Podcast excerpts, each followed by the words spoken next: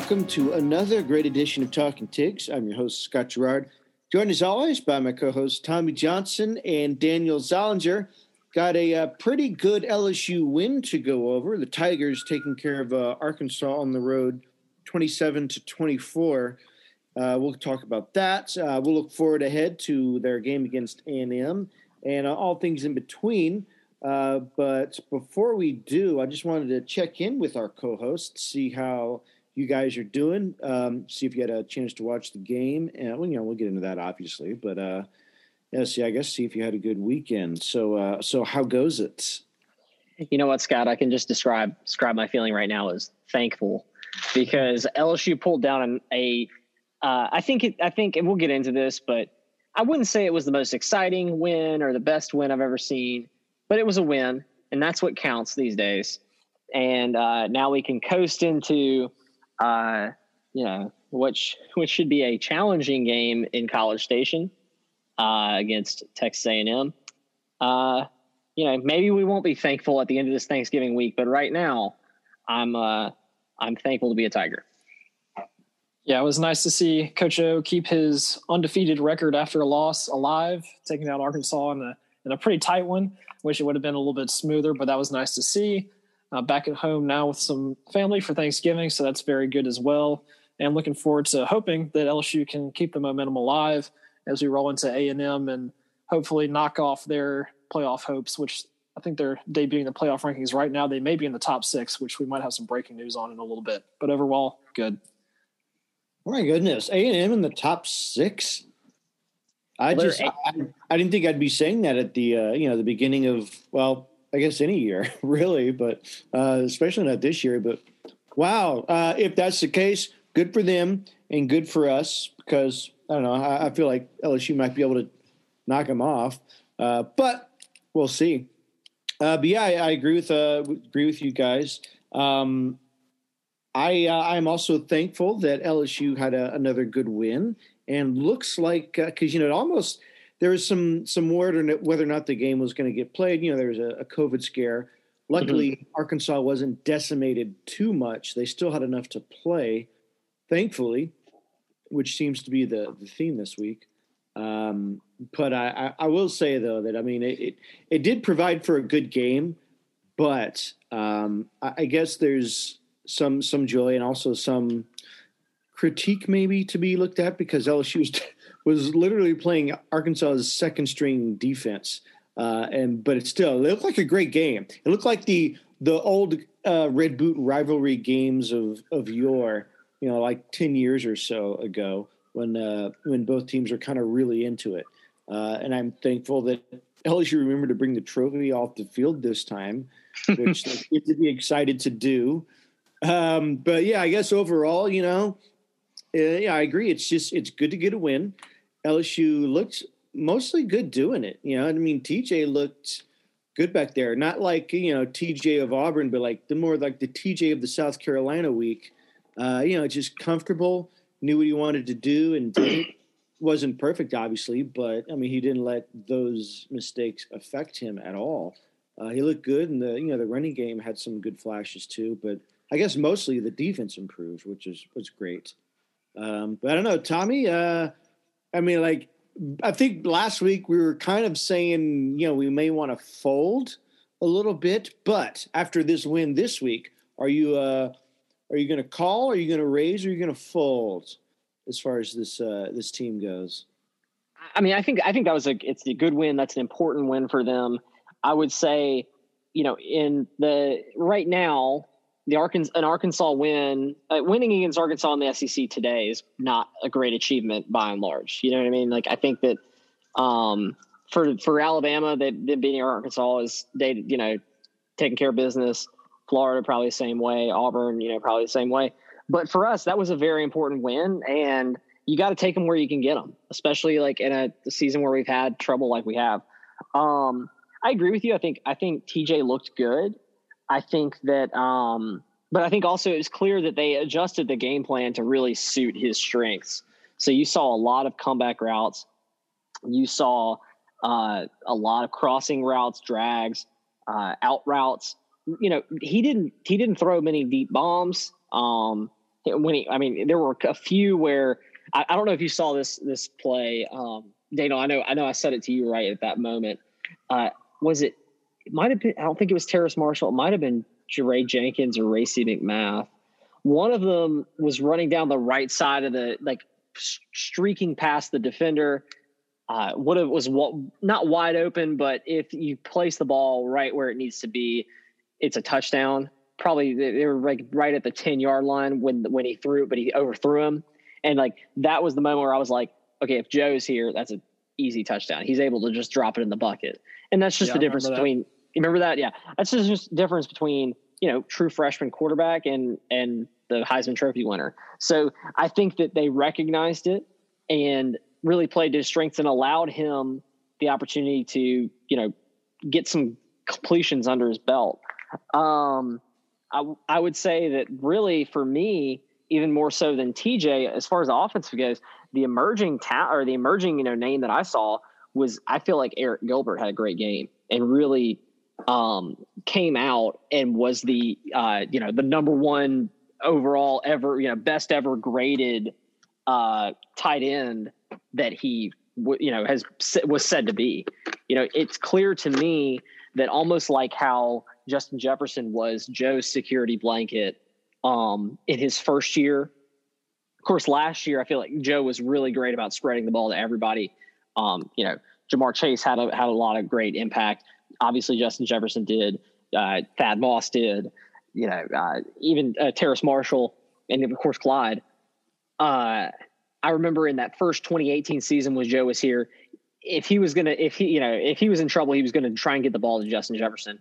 I felt like Arik Gilbert kind of became that for um, TJ in this uh, in this game, and that was good to see because I, I think everyone's been pretty impressed with Arik Gilbert, but I, I think it's also fair to say he hasn't come out and just lit the world on fire.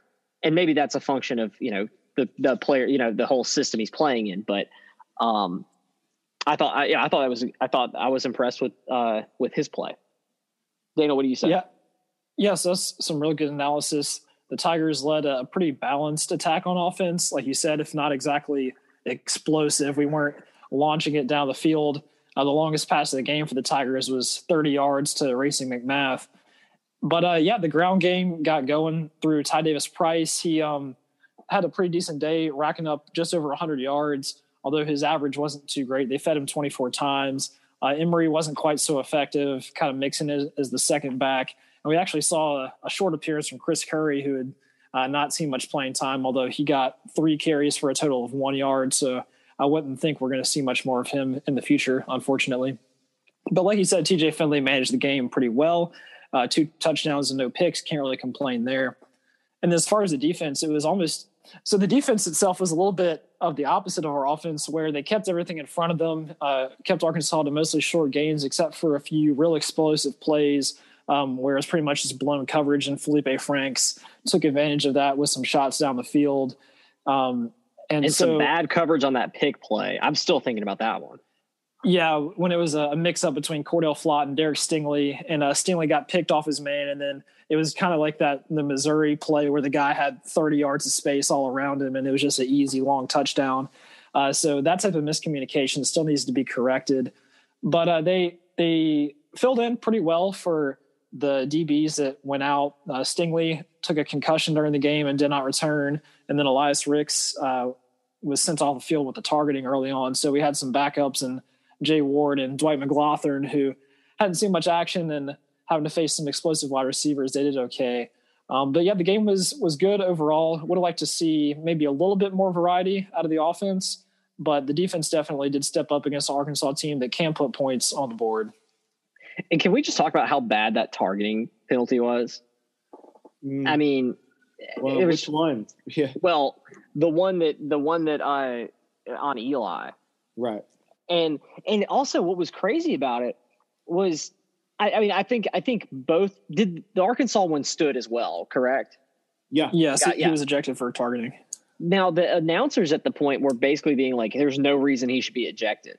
You know, they were like, "We he's got yeah, that's a clean play, that's a clean hit."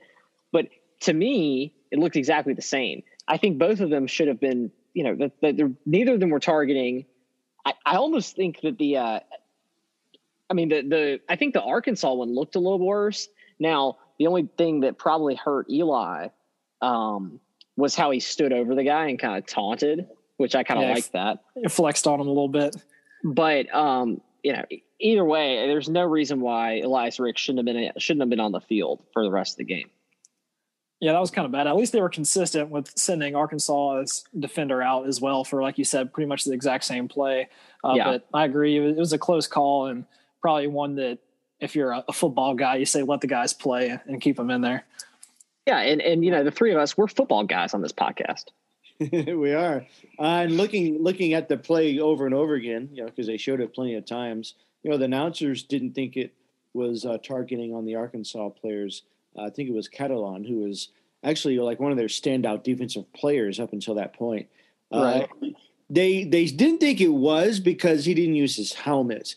But I mean, the rule states is if you're hitting a defensive defenseless player in the head area. So even if you use your shoulder, like if you if you're going for his helmet with your shoulder and he's defenseless, I think that's what they were looking at, and that's why they uh, called it for targeting, which I can understand because whether it's his helmet or his shoulder, I mean, it, you know, it, it could still probably result in a concussion. You know, it just it's it's all about the force of impact.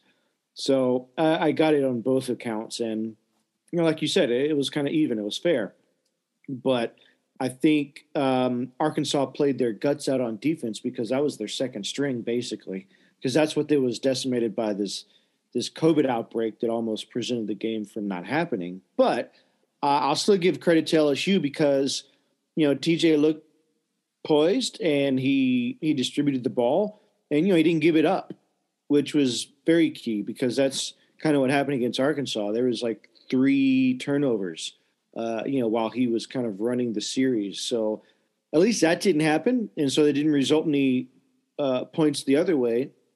Um, but as far as LSU defense, I took they I thought they took a step up. You know, there was that one bad crossing play which, for some reason, seems to keep happening. Which uh, you know, I, I, don't know if you could say it's uh, I don't know, um, but to me, it's uh, it would seem hard for me to believe that it was you know like Derek Stingley's fault, which is why they ran into each other. But I don't think Car- Cordale Flott is completely you know clueless out there either. So I, am not sure where the blame goes, but it just it keeps happening. So it doesn't make sense. But it didn't happen repeatedly. You know that was like one or tw- one or two times where it happened, and they uh, you know they definitely clamped down on the the run this time. And you know Jabril Cox had himself another uh, interception, almost returned for a touchdown. So uh, I thought the defense kind of stepped up there, and you know, special teams. You know, I guess it's still the status quo, but uh, you know that's that's good too.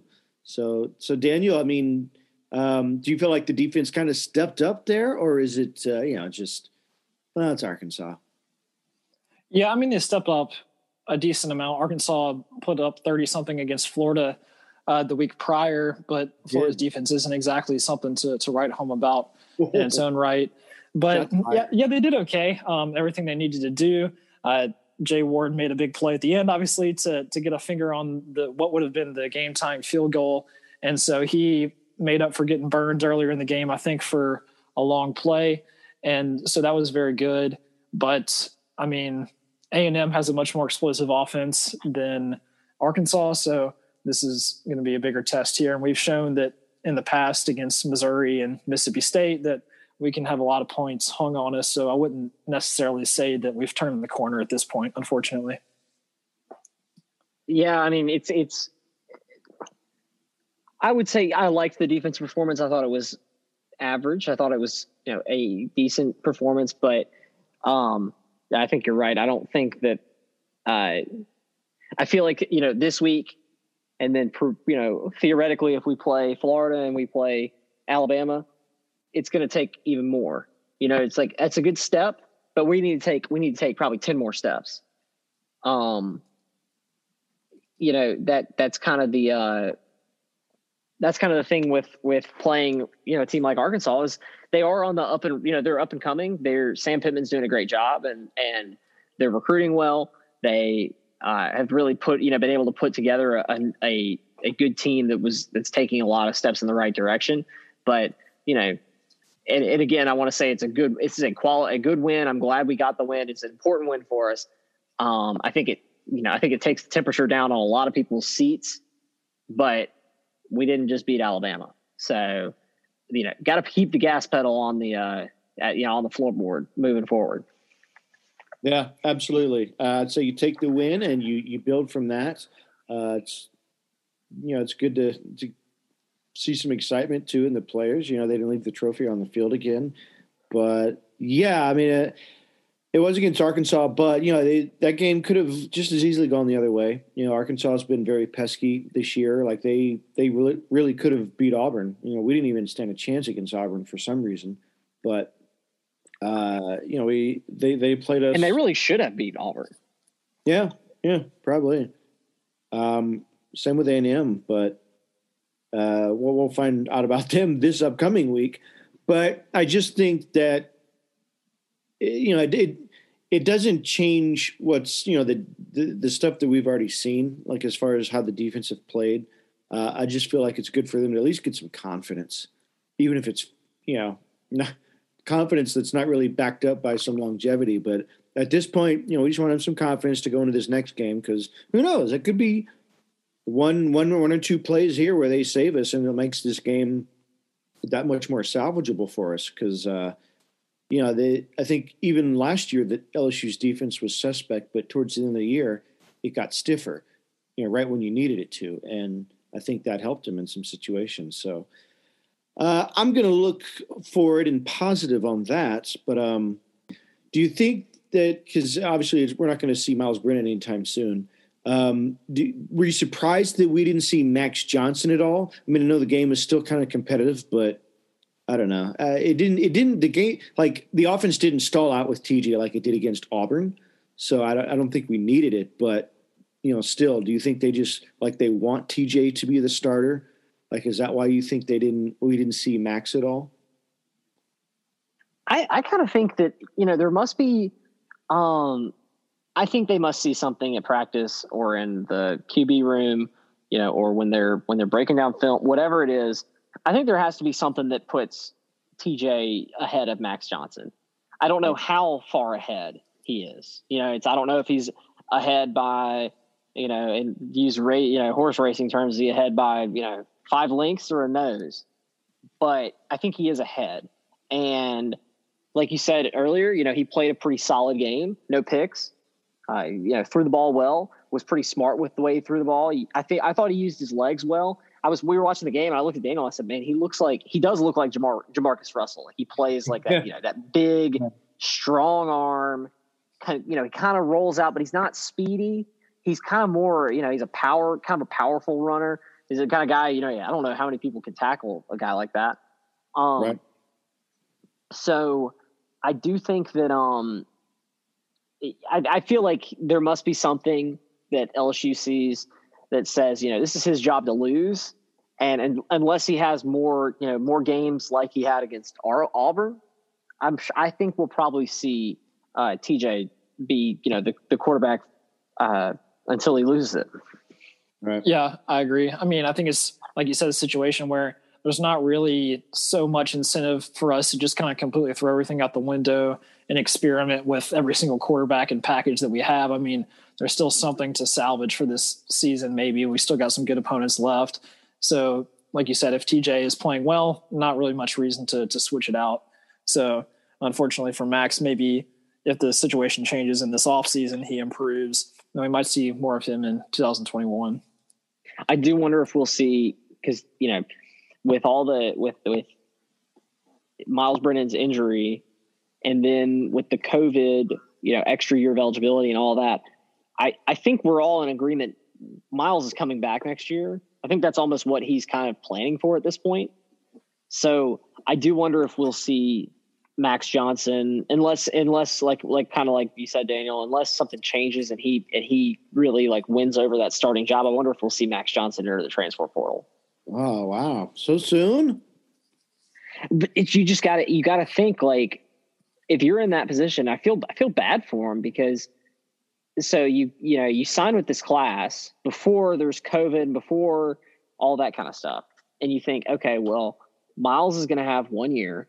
You know, he'll he'll he'll quarterback the team for a year, and then if he has a really good year, he might go to the NFL.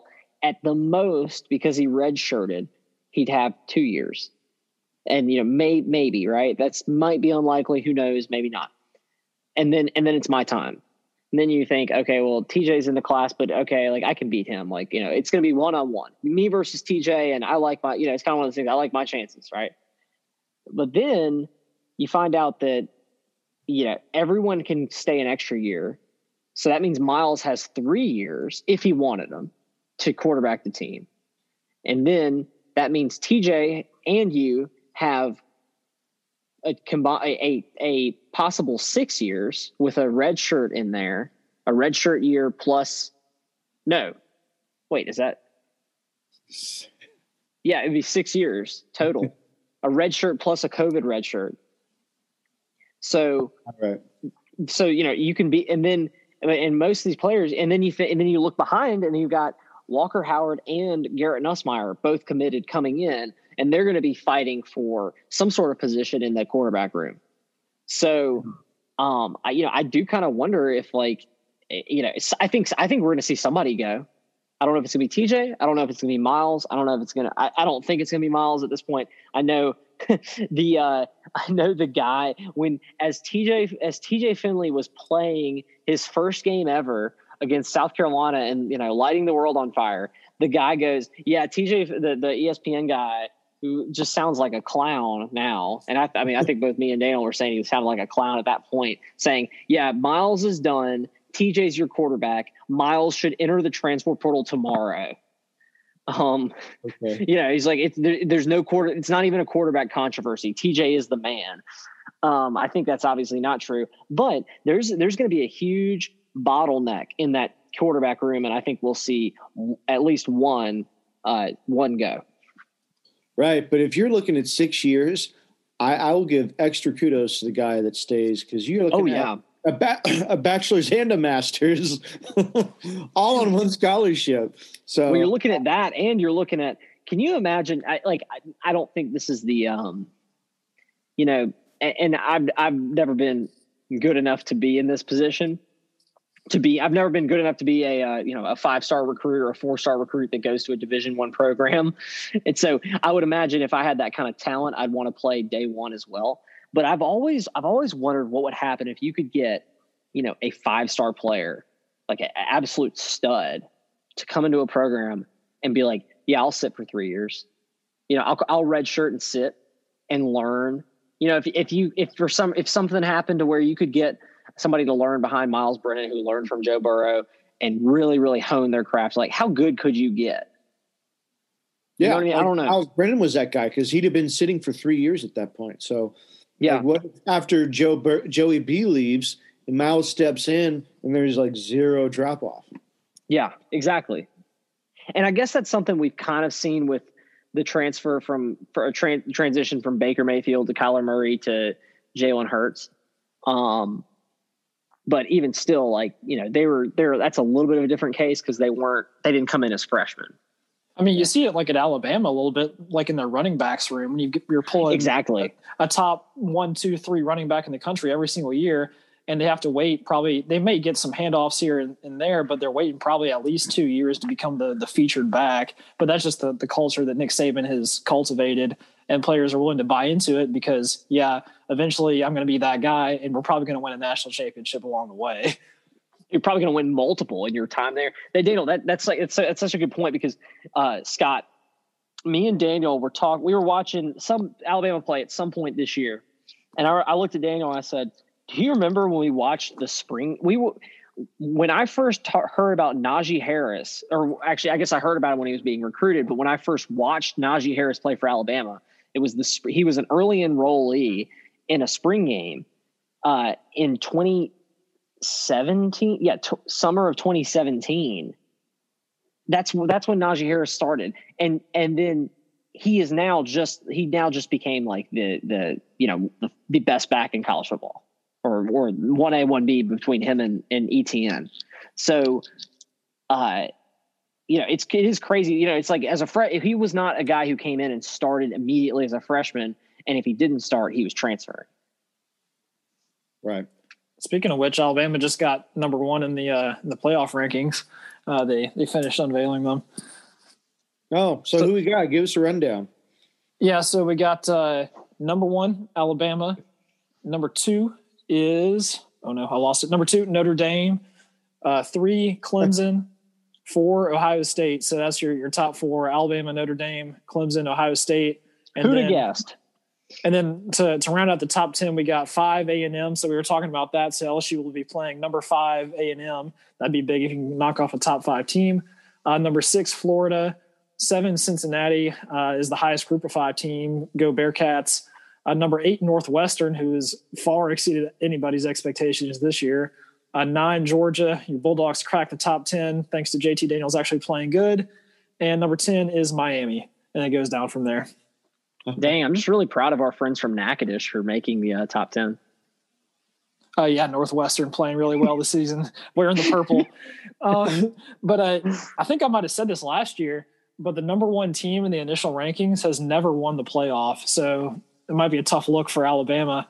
And the, the last four years, the number two team in the initial ranking has won the national championship. So uh, I'm not sure if Notre Dame can carry on that tradition, unfortunately but uh, they, they do look okay at least. So so wait, were were we number two? Were, last year? Is that what you're going to say? Like was Clint, like we, shouldn't we have been first last year? But maybe no. Clemson was. Clemson was number one in the initial rankings last year, and LSU yeah. was number two. That's why they didn't win. Oh wow! Wait, yeah, how did Clemson, last, why did Clemson drop? Because we looked so damn good. Well, I yeah, mean, I, other than the obvious. Carolina. yeah, pretty much. We beat everybody because because we, we, just beat. Nobody. Man, wasn't that a great year? Can we just? How about we just uh, get back to that? Scott. Okay, how about this? No matter what happens. Oh wait, no, I'm this... completely I'm completely wrong. Ohio State was number one. I completely forgot that Clemson wasn't even in the top four last year. They were number five to start this the the playoff. It was Ohio State, LSU, Alabama, Penn State, then Clemson and Georgia is the top six. Wow, Penn State. I didn't even remember Penn State like being in contention. Yeah, shows how much can change in the season. Yeah, Ohio State was number one week one, and then LSU uh, week eleven, week twelve. Then Ohio State took the spot back week thirteen and fourteen, and then LSU was number one in the in the last ranking. Oh, actually, no, I totally remember that now because I remember us being like, "Oh, come on, they cannot let Ohio State like we're the number one team." Like, because I I remember us being so scared. How about this? We were so scared, at least I was, so scared of having to play Clemson in the first round. Remember that? Right, because LSU knocked off Georgia, uh, number four Georgia in the SEC championship resoundingly, and we're like, if yeah. this doesn't take us above Ohio State, then like, I don't, I don't know what's going on here. Yeah. yeah, I don't know. I don't know if I was scared. I just didn't think it would be fair if we had to play Clemson first after we just beat, you know, that SEC slate and then Georgia in the championship game. It's like we, you know, we we should beat whoever we have to beat, and then play them in the the title game. Which, you know, luckily that happened. I know. I know. Looking back on it, I feel like, you know, I think most people would say like nobody was going to beat us. But I, I, I distinctly remember at the time I was even scared of Clemson. I thought Clemson was going to. I, thought at the time I thought Clemson was actually better than Ohio State. I think looking back on it, Ohio State was probably a better team. But um, either way, I don't. I think we were a team of destiny. I don't think anybody was beating us. Yeah, poor UL didn't even make the top 25. Oh, they, they, they've been the top 25 in like all the like AP and coaches polls, and they were not in the playoff. Yeah, aren't they 22 right now in AP? No, they're 20. Hold on, I'm looking. B, I, BYU, I the other they're 23. That, yeah, BYU, the other team that people kind of want to see in the playoff, is number 14. So the committee really thinks their schedule is just kind of pathetic, I guess. Maybe they just maybe yeah. they just don't like Mormons. A two loss Oklahoma team is number eleven. Hmm. That's pretty well. Uh, uh, for what was it? Uh, Mr. AC, real Mr. ACL, the handicapper on Twitter, said that um said that his model had uh, Oklahoma favored by like what was it like five points against Notre Dame. Yeah, I mean they, have played well the past couple weeks. I guess passing the eye test, and maybe they can shrug off losses to Texas and Iowa State, but um, yeah. Or maybe they just Tough. like Lincoln Riley. Maybe they just think he's a handsome coach. I think that that's your opinion. I know it's not my opinion. That's just what I. That's just what I think the committee says. That's what my inside source at the committee says. They said they say they they voted him number eleven for being a handsome coach. Whatever. Uh, anyway, y'all want to talk the A and M game just a little bit? Yeah, just a little bit. Uh, so yeah, we got we got A and M coming up, and they look they look pretty good this year. I mean, if you just look at their body of work, if you just look at the eye test, as as some like to say, um, but you know, I mean, they've got wins against you know similar opponents, Vanderbilt. Uh, they actually did. They also beat Florida, who were supposed to play Alabama. They also you know lost. Alabama almost doubled up on them. Uh, that was their only loss. Uh, but they did meet. They did beat Mississippi State on the road by two touchdowns, and they uh, they also beat Arkansas uh, by 11 points. Uh, and they beat South Carolina, which is another similar opponent. Uh, I think they scored about. See, we what did we beat them? 38 to three or something like that. But uh, A&M beat them 48 to three. No, no big whoop, but still. Uh, so they've looked. You know, we looked better against Vanderbilt than they did, and they had them at home. But uh, you know, they looked kind of the same against South Carolina, and uh, you know, I, I, feel like our score could have been similar to theirs against Alabama. So I, I don't know. It's um, we're we're going to take them on the road. Like I, I feel like they have a lot more to play for now that they got a playoff ranking, first time ever for them, uh, at least in the top, uh, you know, the top five.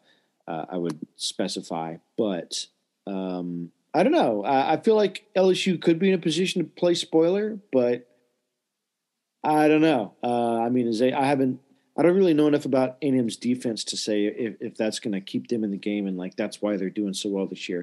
Their offense has always kind of been okay, but uh, like you know their defense is uh, you know can make or break them. Um, so I don't know. What do you what do you say, Tommy? Is uh, do you, does LSU have a chance to play spoiler here, or are we just going to uh, serve ourselves well to just get out of College Station with like a good loss to keep our heads up? I, you know, I think that I think if you asked me last week, I'd said, "Man, we're gonna get we're gonna get stomped. It's over." This week, I'm a after after a, a like I said, not not the best win in the you know not the best win in college football, not the best win in the country, not the best noted, win we've ever seen by LSU. Really noted. It's still, I think that's still something to build off of. I think that's something that, that the like you said earlier, Scott. That's a good confidence booster to build off of. Um, and when you look at A and M's you know, and maybe I'm looking at it through, uh, you know, rose colored glasses, whatever. Minus the Florida game, I feel like they're, um, you know, that could be us. I, you know, they they played Florida close. Maybe we wouldn't play Florida as close as they did, or I mean, they beat Florida. I'm sorry, but they, but it was a close game, I should say. Um, you know, maybe we wouldn't play. Maybe we won't play Florida as that that close, but 17 to 12 against Vanderbilt, not that great. They lost to Bama big. It's expected. Um, they beat Mississippi State, which I think we all agree, you know, that's that's a game we probably should have won. Um, I know it didn't, you know, it didn't look, it didn't come out that way, but I think I think we there's no reason why we shouldn't be competitive and win that game. And they beat Arkansas um, by nine by nine or you know eleven points, which um, is, you know, it's not they didn't blow them out. They did blow out South Carolina, but we we beat South Carolina pretty bad too. So I don't want to say um I don't want to say, oh, you know, everybody has it wrong. LSU's gonna LSU's gonna just, you know, rail A and M. Uh, we are right now, I think, 14 point underdogs. But I think that I think there is definitely room for us to keep to to make this a game and you know potentially play spoiler. I hope. I guess all the you know I guess most of the upper class or most people playing will have been freshmen or maybe redshirts or, or sophomores when uh, when they well last time we played at College Station and the seven overtime game that was you know terrible. I hope they all remember that and don't want to experience that again. Um, I would I, I would say I think A and M might be a little bit too tough for us, but I think we can at least make it a game and keep it competitive and, and really really you know make uh make Jimbo sweat. Yeah, I agree with uh, most of what you said. You can kind of say what you will about A and M as a, a, program and their fans and whatnot, but Kyle Field is a tough place to play uh, under full capacity. Probably one of the hardest in the country. They got like 110,000 fans or something uh, with all their crazy yells and whatnot. But even at 25% capacity, it's going to be tough for a young TJ Finley to walk in there and, and handle the Aggies. And Kellen Mond has not exactly had his his Heisman season that some people were expecting last year and this year, including played, himself. Yeah, but he's played pretty well. Definitely stepped his game up, and they have a really good running back in Isaiah Spiller, who they kind of like to to feed the offense through.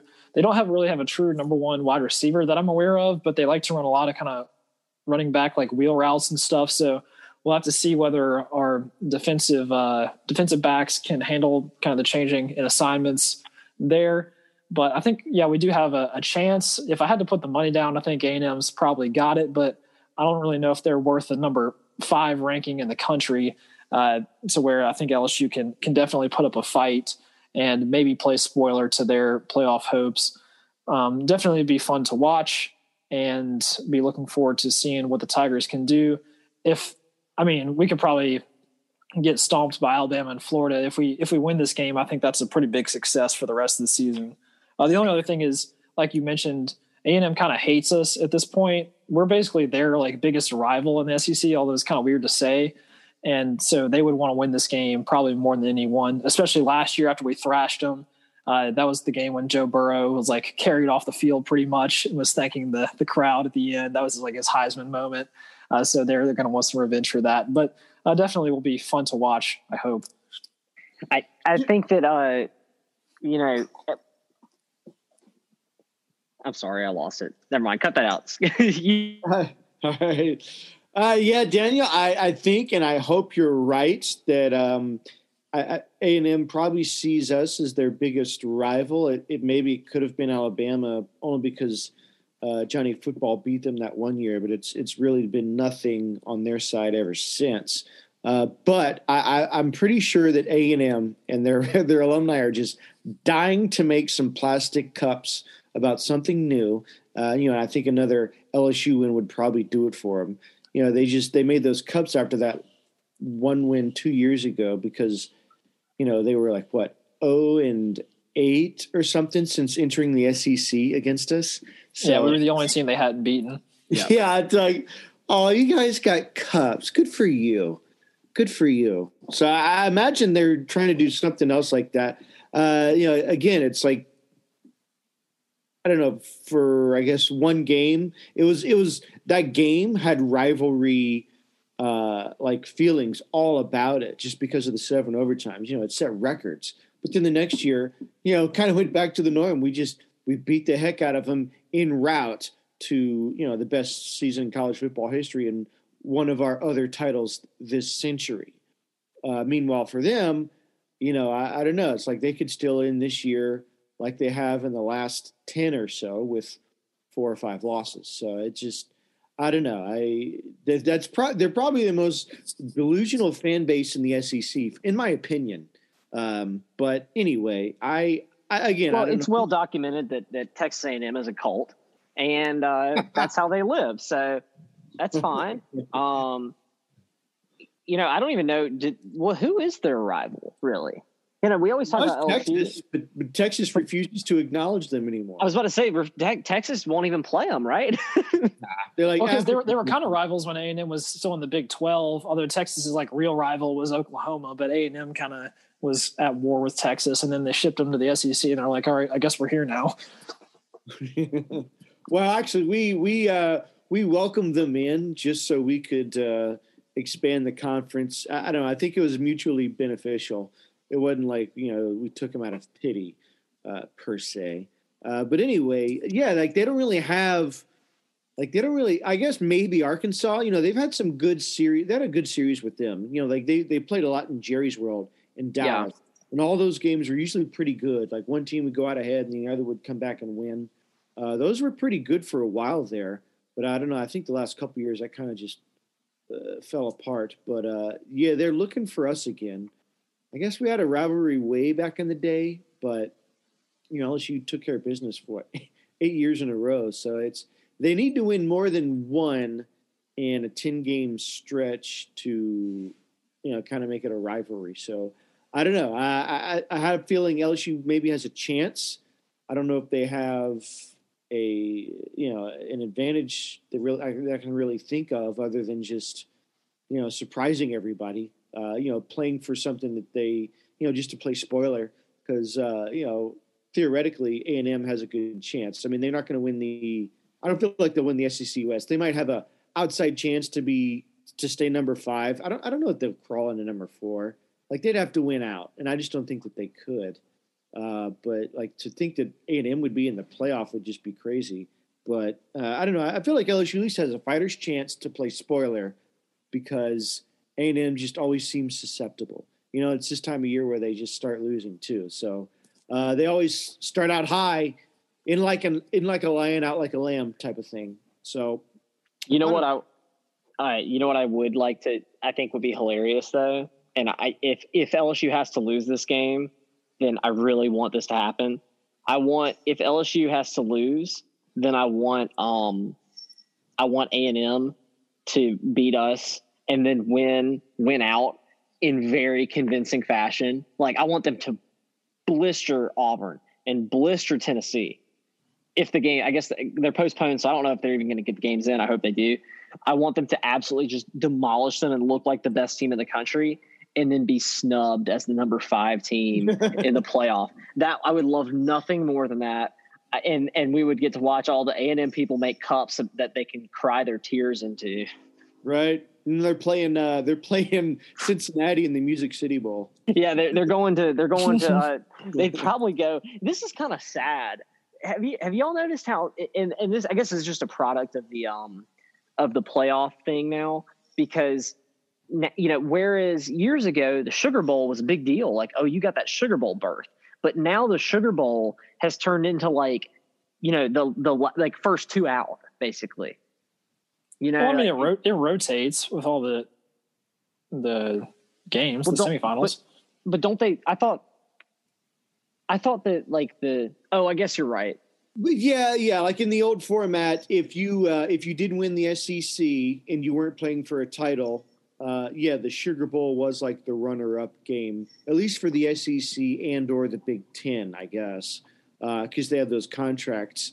But um, now I think, yeah, because the playoff rotates, it's like the Sugar Bowl could be like the the final game, the college football playoff final game. Um, but if it's not one of the four playoff, or excuse me, the two playoff games, uh, then yeah, it is like a, a second place game. Yeah, it's pretty much just whichever two games are not the playoff games. Like they they lose some luster because the teams playing there is like not quite good enough, except for maybe the Rose Bowl because that kind of has its own shtick. Has that but, majesty? Yeah. Oh, yeah. But like, if the Cotton Bowl isn't one of the semifinals, and you find yourself in the Cotton Bowl, you're like, well, this wasn't as cut, quite as good as it could have been. or like, or okay, wait, maybe maybe I should re, rephrase it. It's like like for instance, last year the Sugar Bowl was uh, Baylor and Georgia, right? And um like you had the Sugar Bowl, but then you knew like three weeks later at the same field the national championship was about to happen. And like I, I feel like like when that ha- like I, I think that the the game the bowl game that's being played at the same place as the college football playoff final ends up being like just a, just like a don't care game and is really it really loses its luster. I guess that makes sense. Yeah, because you're. I think. I think you're right, Daniel. Because it's just like the, the teams there are usually like like I like yeah. If you're if you're competing in the Sugar Bowl, Orange Bowl, Cotton Bowl, one of those games, you're going to be a, a pretty good team, but you just weren't good enough to make it in the playoff. Right. And we're going to see some more of that, I think, this upcoming weekend because there's, um, you know, even before we get to that point, there's a lot of good, a uh, lot of good matchups to kind of finish off the season this weekend we're looking at Notre Dame and North Carolina, which is you know is a good a good ACC showdown. Notre Dame, I think it's it's theirs to lose at the point. If they went out, I, I, I can't imagine that they would be out of the playoffs. So that's I think that would be set and done if they were to win out. North Carolina though has you know shown to be a pretty tough team the last few years. Mack Mack Brown has kind of uh, rejuvenated that program, and they're pretty solid. You know, I mean they they're not going to play for an ACC title. I don't think. Uh, probably for another couple years, but he, has got them as a solid team, and you know, just uh, here to play knockoff. I don't know. Then maybe they're like the Auburn uh, of the ACC at this point. But um, then we also have the Iron Bowl. So I, I don't know if I mean Alabama kind of looks too strong, you know, to to really be able to get tripped up by Auburn like they have been, you know, in the last few years. Um, I, I don't know though. I, it, I just I just don't see you know Bo Nix taking down Alabama. I, I, don't I don't know if it's home or away for them, but um, it's in Tuscaloosa. That's where uh, college game day is going. Yeah, I just I don't I don't see I don't see Auburn pulling it out this year like in they like they've done in the years past. But uh, you know what what what say you guys? Do you do you see uh, kind of Auburn and Alabama taking care of business? Or excuse me, do you see Alabama and Notre Dame taking care of business this weekend? I would say Alabama, yeah, they're going to take care of Auburn pretty handily. Uh, Notre Dame might be pretty close. People forget that North Carolina was ranked number five in the country at one point this season. Uh, so they've, they've kind of fallen off a little bit, but they've got a dangerous quarterback in Sam Howell. And so they can definitely compete with the, the Fighting Irish. So it'll be fun. Um, for the Louisiana listeners, you got ULM versus ULL playing this Saturday uh, for a game of some some local interest. And uh, other than that, not not too many marquee matchups, but uh, should be fun Saturday college football. Yeah, I think that I think that um, you know, Notre Dame has a lot to lose this week, this weekend, or yeah, this weekend. Um, if they if they win, then like you said, Scott, they're they're basically punch their ticket to the playoff, regardless of if they lose to Clemson in a in an ACC title or not. Um, but if they if they lose this game, then they could easily be that one team that the team that gets snubbed. You know, if they lose this game and then lose to Clemson in a cha- in a championship, ACC championship, and Trevor Lawrence runs all over them and really makes the statement that the only reason we lost to this team was because I wasn't on the field. That spells. I think. I think that spells a lot of trouble for the uh, Fighting Irish and their hopes of making a playoff. Um, and then like you said about the Iron Bowl, yeah, I think that uh, I don't think Auburn has enough to uh, to you know overtake the Tide. We've seen it. We've seen a lot of things happen, you know, crazy in the Iron sure. Bowl though. So sure. you never know. Can't count out Gus Malzahn and and you know what he's got going up his sleeve. But the uh, the Crimson Tide are favored by 24, so hmm. that's that's a bigger number than than uh, A and M's favorite against LSU. So that shows how good uh, Vegas thinks Alabama is. right. Yeah, and then one Definitely. last game, kind of interest for me is Ohio State's playing at Illinois. Obviously, they're favored to beat Illinois by a lot. But one thing I want to see is just how much they crush the Illini by because uh, they might think they're worthy of a higher ranking than number four in the country, especially after they had a, a top 10 win against Indiana last week. But uh, Indiana kept that game close uh, thanks to a big uh, game from their quarterback. So Ohio State might try to flex their muscle. Justin Fields threw three picks last week. He'll try and uh, right the ship, and uh, it might be a 62 to zero Ryan Day game. Uh, see if they can inch up the play playoff rankings, especially because the Big Ten in general isn't li- really looking that great. Yeah, exactly. So it's like, yeah, if you beat the heck out of uh, Illinois, great, good for you. Too little, too late. Because, like you said, the rest of the conference is kind of sagging. I mean, Penn State is what 0 and 5.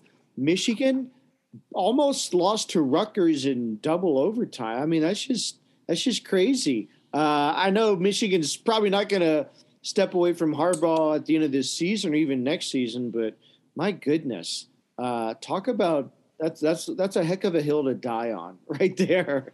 Having Harbaugh take you to almost like your your second worst loss to I guess what would you say Appalachian State way back in the day you know that's what got the uh, you know Lloyd Carr out, I believe. Um, and yeah, just wow, that was an infamous loss. People oh yeah, still talk about that one. So yeah, yeah, yeah, it's burned into their memories. I know, and, and plus the rest of college football. Uh, but anyway, and that kind of made Appalachian State, you know, what they are today. That's that's the foundation yeah. for them going from, you know, a, a non FBS school to you know kind of the, the I guess the class of the Sun Belt, right?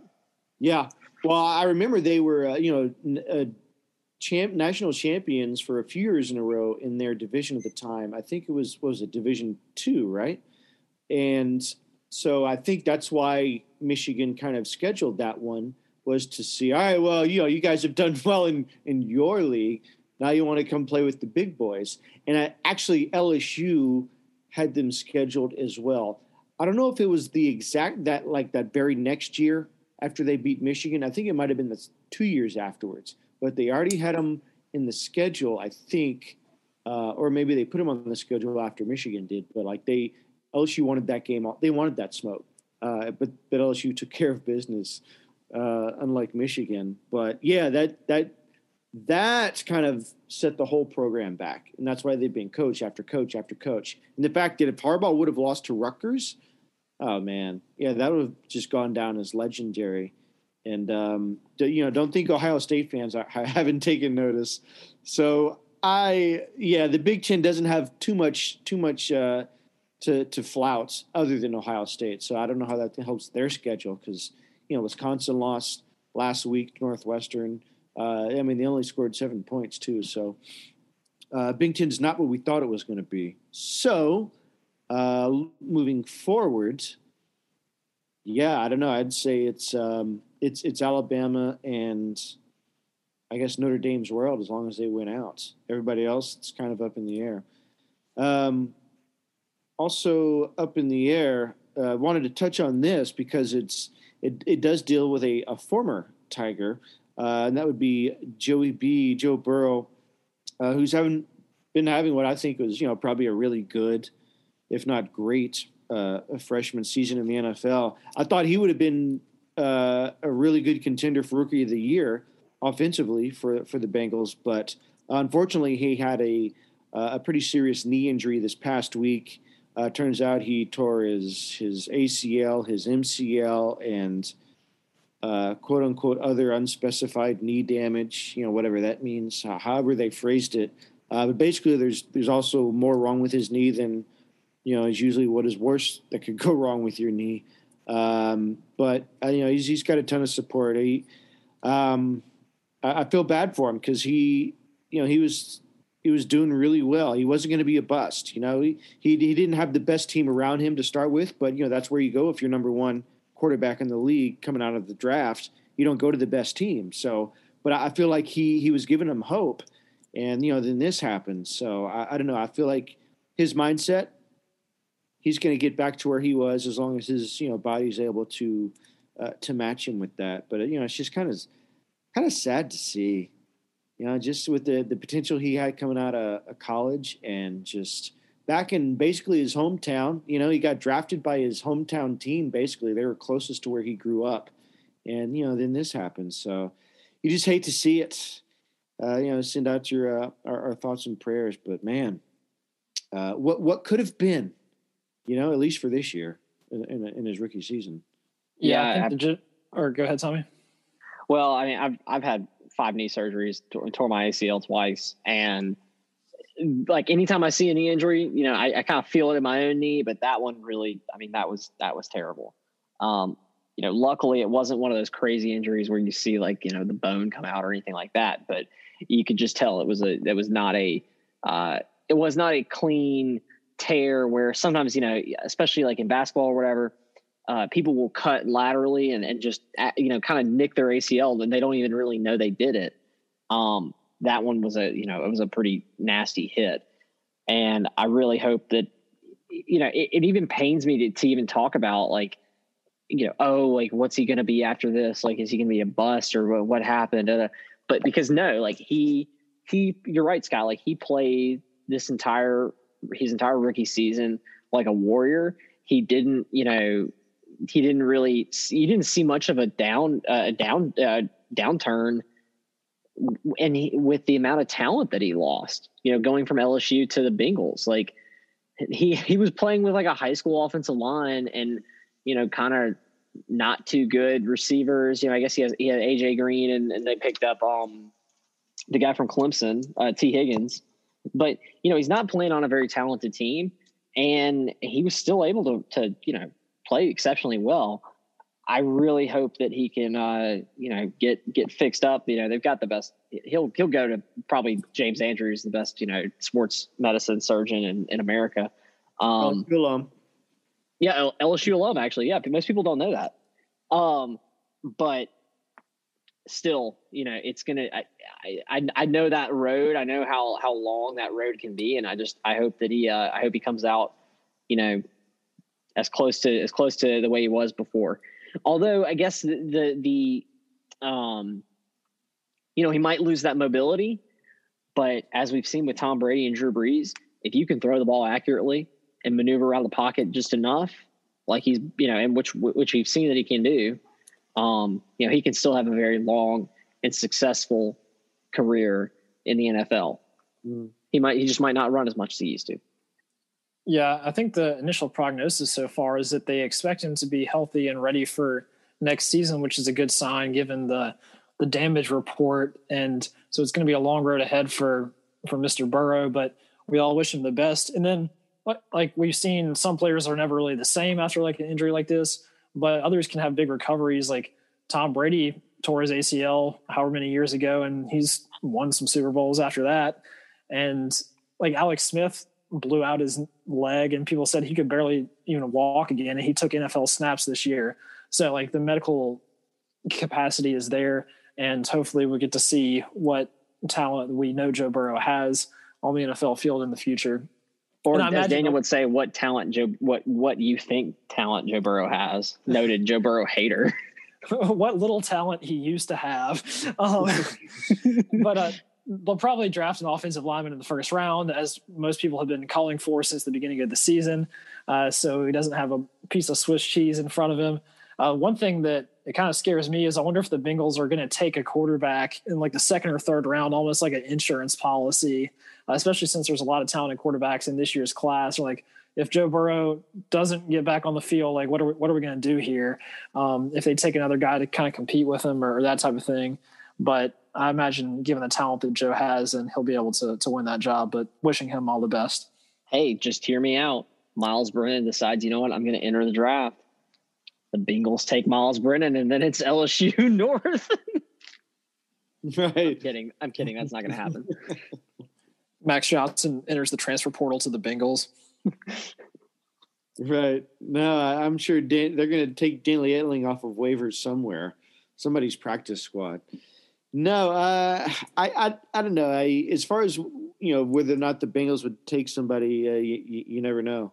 I think that depends on Joe. You know how bad this injury really is and how his uh, recovery goes. Because and also know, how inept the front office at the Bengals can be, which we've seen can be highly inept.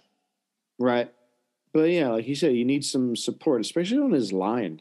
Uh, like that's, uh, I mean, he's been under pressure most of the year. It wasn't like the first time he's gone down. He's probably you know could have been injured before now, uh, give or take an inch here or there. But uh, uh, yeah, I mean, if they do, but you have to feel you have you have to trust that Joey is going to you know fight for his position back, or you know it's like uh, he'll enter the transfer portal of the NFL, and I'm sure somebody would take. Uh, somebody would take a chance on him, you know, if it didn't pan out in Cincinnati unless it's just something you know, just like he just never fully recovers. Which you know, I hope that isn't. That's no one hopes that's the case. But I, yeah, I don't even want to talk about it. I had such high hopes. It really guy. is. It really is hard. It's hard to talk about. Like thinking about, you know, man, he's just. It's just not fair. And the worst part about it was it was like kind of a meaningless game against a bad team, like on a nondescript play. Like, oh, there it goes and then like all every all the hopes and dreams are just kind of like snuffed in that second and you're like that's kind of the pain and joy of football but um maybe he can Although recover the one then, thing well the one thing that i saw that i did that did that was cool was seeing chase young like reach out to him. You know i don't know if you saw like they, there was a picture of chase young like you know tapping one of his shoulder shoulder pads and you know being like i you know you got it man.